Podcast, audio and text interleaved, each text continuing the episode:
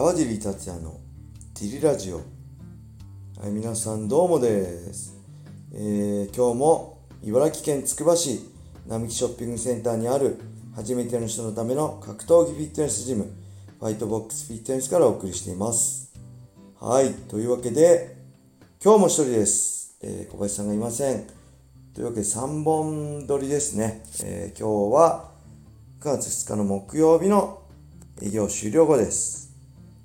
はい。あとね、このいつも言ってるファイトボックスフィットネスのベースショップで新たにね、えー、T シャツとか、また新しく出てるので、それぜひね、見ていただけると嬉しいです。で、もし興味ある人は、買っていただけると、もっと僕が喜びます。えー、っとね、いろいろ新たにもあると思うので、ぜひね、確認してみてください。このラジオの説明欄からあります。で、これ完全受注生産で受注して、えっ、とね、こっちで、工場で作って出荷するの在庫持たない方式なんで、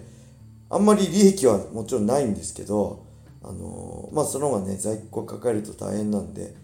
あのそういう形でやってるんで注文していただいてから2週間ぐらい時間がかかりますあそしてね会員さんにも言われても秋なんですけどタンクトップ用意しました黒とピンクですね練習中にタンクトップ着たいって会員さんがいたんであのー、タンクトップのホワイトボックスフィットのスタンダードロゴのものが用意できたんで、ぜひ確認していただけると助かります。はい。そんなわけでね、えー、今日もやっていきましょうか。3本目ともなるとね、お腹減りましたね。えー、相変わらずジムの営業中っていうの合間にはね、あれです。前カルペディウムの石川さんに教えてもらったベースブレッド食べてますね。2食で。えー、大体 27g ぐらいしかタンパク質取れるっていう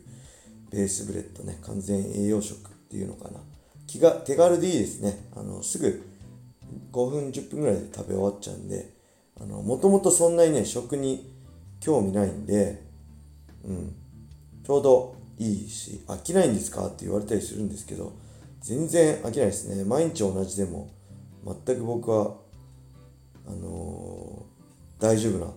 タイプです。はい。で、まあ子供の時とかね、偏食でポテトチップばっかり食ってたんですよね。ポテトチップが大好きで子供の頃の夢はポテトチップのプールに入って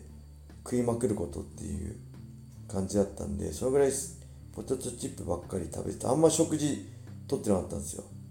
親にも食べろ食べろって野菜も大嫌いで食べるの今は好きなんですけど野菜当時子供の頃ね小学生のことが嫌いでよくね母親に「野菜食べなさい」って言われた時の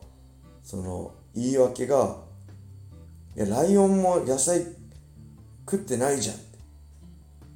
ライオンは肉だけ食って栄養取ってるでしょ。俺もライオン見たくなりたいから俺もライオンだから肉食ってりゃいいんだよってへりくつを言ってましたね子供の時から。で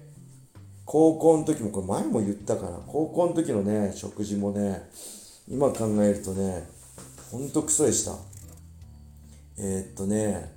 朝起きて朝練があって朝練つっても30分、えー、ジョギングランニングして懸垂とかするだけなんですけど朝練があるんでえー、っとね朝ん？起きて朝6時前ぐらいに起きて6時20分頃のバスに乗って、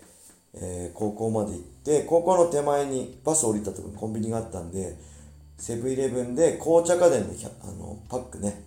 ジュースのパック100円のパックと菓子パンを1個買って、えー、朝練をして食べます。そしてお昼は、えー、最初は母親がお弁当作ってくれてたんですけど、あのー、なんかね、あんまね、好きじゃなかったんですよ。お弁当とかめんどくさくて。パンが好きだったんで、僕今でもパン好きなんですけど、なんで、かわお弁当いいからおこあのパンダイちょうだいって言ってパンダイもらってえー、っとねそこでも学食の菓子パン食ってました。2個とか3個食べてで、えー、6時間目終わったら3時50分ぐらいから部活やってで帰ります。で帰って夜ご飯なんですけど夜ご飯もポテトチップだったり、えー、お肉の時はちゃんとお肉食べるんですよ。お肉。けど魚とかなんか煮物とかだった時はこんなの食えんって言ってポテトチップとか食べたりあとねもうほんと究極に疲れてめんどくさい時はカロリーメイト食べて寝てました。もうほんと今考えるとタンパク質ねだから1日 30g も取ってなかったんじゃないかなっていうぐらいねあのおぞましい食生活でしたね、うん、よくうんと怪我もせず格闘家になれたな。格闘技始めてからしっかり食生活するようになったんですけどそういう成長期の時にそういうクソみたいな食生活してたんでちょっとねあの、後悔してます。今ちゃんとしとけばもっと強くなれたのかなと思って、うん、で僕の家系的にはねあんまアスリートいないし運動得意な人いないんですけど今思えば僕の母親がえっとね子供の頃からね心臓病心臓が悪いって心臓の病気であの体育とか全部見学してたらしいんですよ。子供の時から。大人になってちゃんと検査したら結局心臓の病気じゃなくて、えー、心臓がちょっと人と違う形奇形っていうんですか？なだけで、えー、別に病気じゃなくて健康だってなって大人になってから、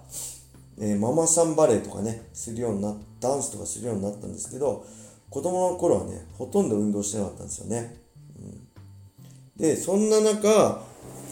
あの、僕の小学校に行ってスポーツテストの体育館に置きっぱなしだった握力計を測ったら、母親がね、握力40あったんですよ。子供の頃からほとんど運動したことない母親が。40、女性で40ってすごいですよね。運動未経験の人が。なんでもしかしたら母親の血があるのかもしれないですね。こうやって怪我しな、しづらかったり、そんなクソみたいな食生活してても、ほぼ怪我し、大きな怪我してないんで、この高校生の頃とかね。もしかしたら母親の血が大きいのかもしれません。そのわけでフリートークだけで終わっちゃいますかこれ今日は。あ、レター読みましょう。せっかくなんで。えー、川さん、コバさん、こんにちは。同じく近日ワクチン2回目小僧です。もうすぐジリラジオ1周年な10カウントダウン的な時期かと存じます。かっこ祝い。そこで質問なのですが、カウントにちなんで、試合でダウンした時、10秒間で何を優先して次に備えますでしょうか？意識取り戻そう、取り戻そうとしたり、呼吸を整えたり、あるいは負けられない理由をもう一度思い出したりなどでしょうか？ワクチン小僧はワクチンダウンしたら2位が新垣結衣を最優先に考えたいと思います。はい、叶わない夢はないと心から信じています。でも少し悲しくなりましたので、この辺で失礼いたします。泣き。はい、ありがとうございます。会員さんですね。いつもありがとうございます。カウント、これね、多分漫画の見過ぎですね。もうそんな必死で覚えてないです。そんな、あの負けられない理由とかね、思い出せないです。必死すぎて。で、僕あんまダウンカウントあるのって K1 のね、マサト戦ぐらいなんで、あんまダウン取られたことないですよね。MMA はダウン今ないし、昔ね、僕が出てた頃のシュートはダウンカウントありましたね。ダウント、僕がシュートタイトル取った時はダウンカウントありました。2004年は。今はシュートもないですね。うん。今ほとんどの MMA がダウンないんじゃないかな、ダウンカウント。はい。で、昔ね、これ面白い話なんですけど、今ないですよ。ジェストっていうね、えー、団体があったんです。ジェストは元リングスの KOK ルールを元にしたルールで、えー、パウンドがないんです。寝技のグランドのパンチがない。で、えー、そういう MMA。ボディはあるんですけど、顔面へのパンチがない。ボディはありか。で、スタンドは普通の MMA で。で、これ、何がすごいって、えー、と、スタンドでダウン取って相手が倒れるじゃないですか。今の普通の MMA では追撃して、えー、試合止めますよね。パウンドで追撃して殴って。ただこの旧ゼストルールの場合は、えー、相手はダウンしても、ダウンカウントがないんで、そのまま試合が続行します。続行してもパウンド禁止なんで、追撃ができないんです。で、そこでボディ殴るか、関節技取りに行くかしかないんで、結構ね、変わったルール、こうゼス当時のゼストルールのは、まあ、ダウンカウントがあった方がいいんじゃないかなって僕は、えー、まあ、ゼストにはね、かかってないですけど、旗から考えてます。ゼストルールだったらダウンカウントあった方が、スタンド有利だよな。いくらスタンドで倒しても、完全意識失い KO しないと、そこから寝技になって、えー、パウンドなしなん、顔面のパウンドなしなんで、相手そこでダメージ回復できちゃうじゃないですか。でもちろんフラフラ意識ないぐらいだったら関節とかね、バックからチョーク取れたりするかもしれないですけど、それでもやっぱフラッシュダウンとかで追撃できないのは、ちょっと酷なルールだなっていうのを思ってましたね。まあ、今知らないかゼストのね、ゼストはね、クロスガードも禁止で動きのある試合が多くて、所秀夫さんとかね、今成さんとかね、出身で、えー、すごい面白い大会だったんですけどね、その辺のルールは若干僕的には謎でしたね。はい、そんな感じで、レター読ませていただきました。この会員さんすごいね、あの、毎回レターいただいて、本当ありがとうございます。今日もね、練習来てくれました。また練習もお待ちしてます。はい、それでは今日はこんな感じで終わりにしたいと思います。皆様、良い一日を。またねー